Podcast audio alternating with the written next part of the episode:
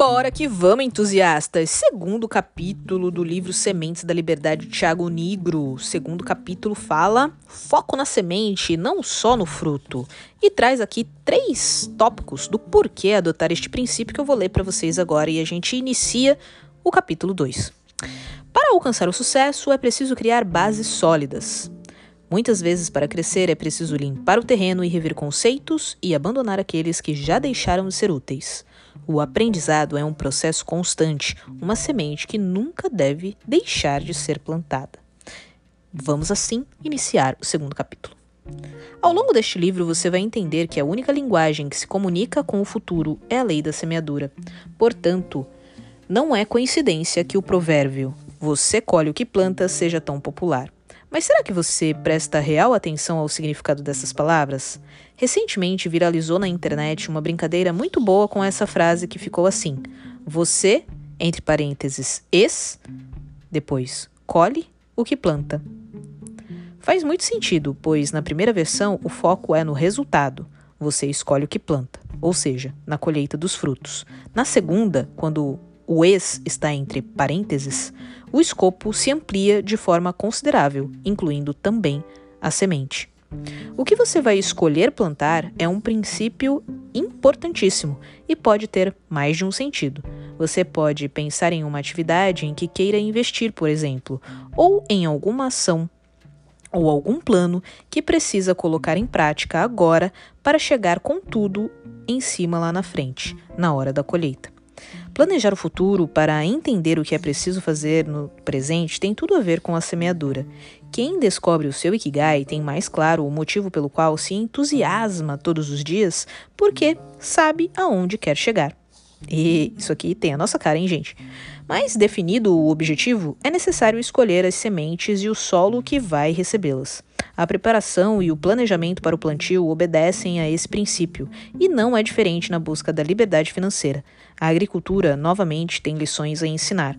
A mandioca vai bem no solo de cascalho, enquanto o arroz precisa do terreno pantanoso.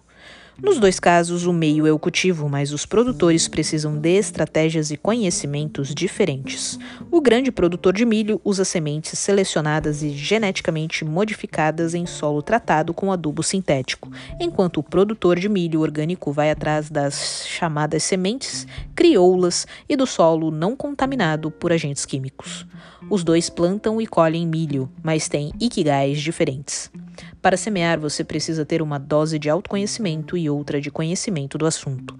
Não é à toa que em uma das lições de investimento que uma das, das lições de investimento é apostar naquilo com que tenha alguma afinidade, ou que ao menos faça sentido para você.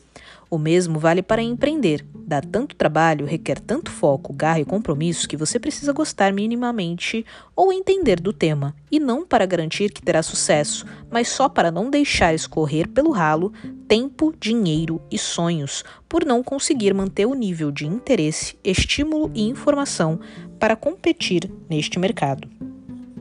Sabe a experiência do feijão no algodão que as crianças aprendem na escola? O grão de feijão só precisa de um pedacinho de algodão e algumas gotas de água para dali a um par de dias se transformar em outra coisa, uma planta viva que cresce com uma rapidez espantosa diante dos nossos olhos. Cada grão guarda dentro de si um potencial enorme que no terreno propício mostra a que veio. Mas se continuar no algodão, não vai para frente, pois precisa ser plantado na terra, precisa do solo ideal. Uma das parábolas mais famosas de Jesus Cristo na Bíblia conta a história de um homem que saiu para semear. No trajeto, uma parte das sementes caiu à beira do caminho. Nem deu tempo de germinar, pois os pássaros as comeram. Outra parte caiu no meio das pedras, onde havia pouca terra. Brotaram depressa, mas a terra era rasa, e quando o sol apareceu, elas secaram, pois não tinham como aprofundar as raízes. Algumas sementes caíram no meio de espinhos que cresceram e as sufocaram, e ainda outras caíram e, em terra boa e deram frutos, produzindo muito mais do que havia sido plantado. A interpretação da parábola tem cunho religioso e fala sobre como os fiéis recebem o que lhes é transmitido.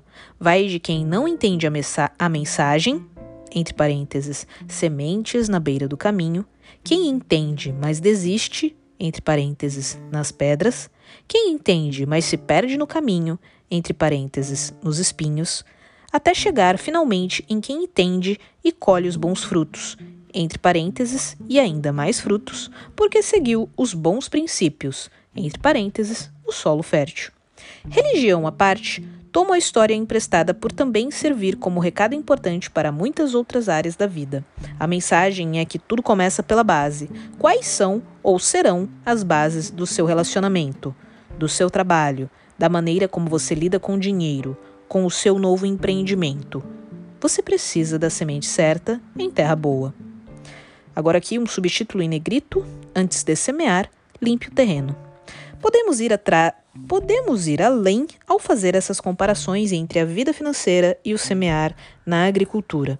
Estudar a época certa para plantar, conhecer o espaço mais adequado entre uma planta e outra e preparar o solo são outros passos de planejamento. De base, portanto, que influenciam diretamente a colheita. Este último, o preparo do solo, é uma das partes mais estimulantes de todo o ciclo. É quando começa a brincadeira. Ao arar a terra, o agricultor desfaz torrões e garante um solo descompactado. E mais, ao trazer para a superfície o que estava no fundo, regula a temperatura e areja a terra nutrida, e ao enterrar o que estava no topo, remove mato e ervas daninhas que concorreriam com as novas sementes que chegam em breve. De quebra, o arado cria os sulcos que definem os espaços de plantio. Essa é a metáfora perfeita para entender que parte da construção do novo consiste em destruir o que já não agrega. Parte do aprendizado está em desaprender. Se tem uma coisa que todos nós aprendemos sobre dinheiro é que ele tem um lado perverso, se não dois ou mais lados. Em muitos casos, essa chamada crença limitadora aparece em frases como: nasci, nasci, pobre, vou morrer pobre, lucro bom é lucro no bolso, não nasci com um bumbum virado para a lua, antes o salário garantido do que o risco do negócio próprio. Esse tipo de pensamento cria obstáculos e gera resultados medíocres. Se você se pegar repetindo esse tipo de raciocínio, é hora de passar o arado e enterrar de vez o que pode te impedir de transformar a sua vida. Tome decisões com liberdade. Não confunda dinheiro com ganância. Sempre digo que essa, sim, traz prejuízo e realmente acredito nisso.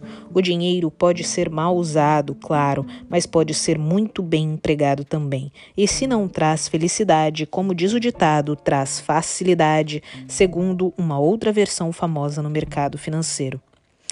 O subtítulo chegando, galera. Agora, adube o terreno.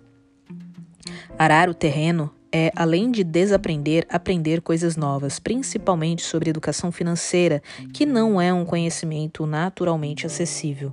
É preciso querer e ir atrás dele. Viralizou no início da pandemia do coronavírus no Brasil a história de Joaquim Antônio da Silva, um vendedor de cachorro-quente que trabalhou por mais de 40 anos em frente ao tradicional colégio salesiano em uma área nobre de Recife.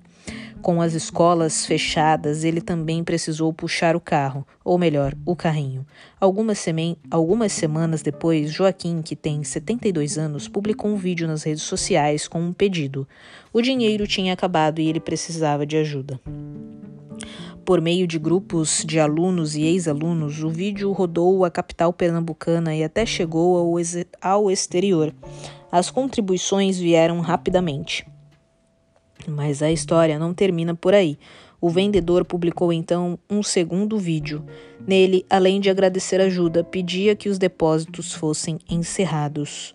Já tá bom, ele dizia com ar de seriedade. O que vocês me ajudaram já dá para vencer a batalha e eu quero continuar trabalhando quando isso acabar. Você pode pensar em Barroada, que é o apelido do Joaquim. É, você pode pensar que Barruada, que é o apelido do Joaquim, vendia cachorro-quente, mas ele entregava muito mais do que isso. Sua barraca e sua figura representavam um pedaço da infância desses alunos e isso é um produto valioso. Por vender a experiência do cachorro-quente e não o cachorro-quente em si, Joaquim entrega mais do que foi comprado e semeia uma memória que tende a seguir florescendo na história de cada um dos seus clientes. Quando ele envia o segundo vídeo, reitera a missão do seu negócio e revela sua ética. Esse episódio nos mostra como a educação financeira poderia ter mudado radicalmente a narrativa de Joaquim. Ele tem as sementes certas, além da honestidade, a disciplina e as boas conexões, mas elas não são usadas de maneira eficiente. Também tem o terreno certo, mas não o explora tanto quanto poderia. O que falta é estratégia e educação financeira. Digo com isso, com todo respeito, a, a esse profissional dedicado. Todos nós certamente conhecemos um Joaquim. É o sapateiro do bairro, o moço da vendinha, o pipoqueiro da cidade do interior. O Brasil está cheio deles, tem ponto fixo, clientela fiel e bom serviço. Essas são sementes muito poderosas, mas a falta de conhecimento sobre o dinheiro impede que eles aprendam a fazer uma reserva de emergência, que reinvistam o fruto do que colhem ou mesmo trabalhem em escala, que é o passo essencial para dar um grande salto financeiro. Já imaginou o que Barroada poderia alcançar se tivesse esses conhecimentos?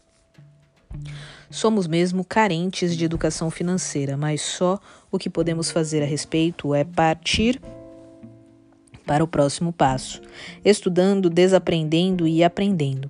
Trata-se de um investimento importante que precisa ser cultivado por todos nós individualmente. É uma vontade de prosperar que vem de dentro para fora e tem poder transformador. Pense no ovo. A energia externa o modifica quebrando sua casca e pondo fim à vida que havia ali dentro.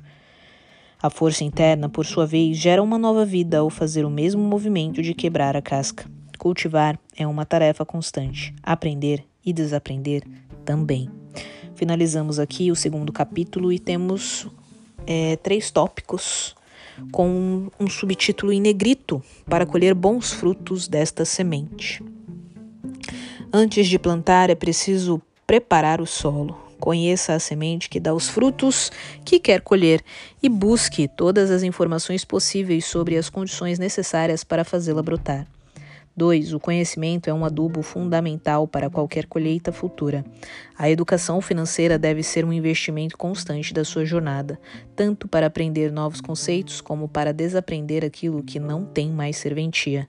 Abandone os pensamentos limitadores e nutra dentro de você a vontade de prosperar, a força interior que vai fazer a sua semente germinar. Eita, capítulo bom, hein?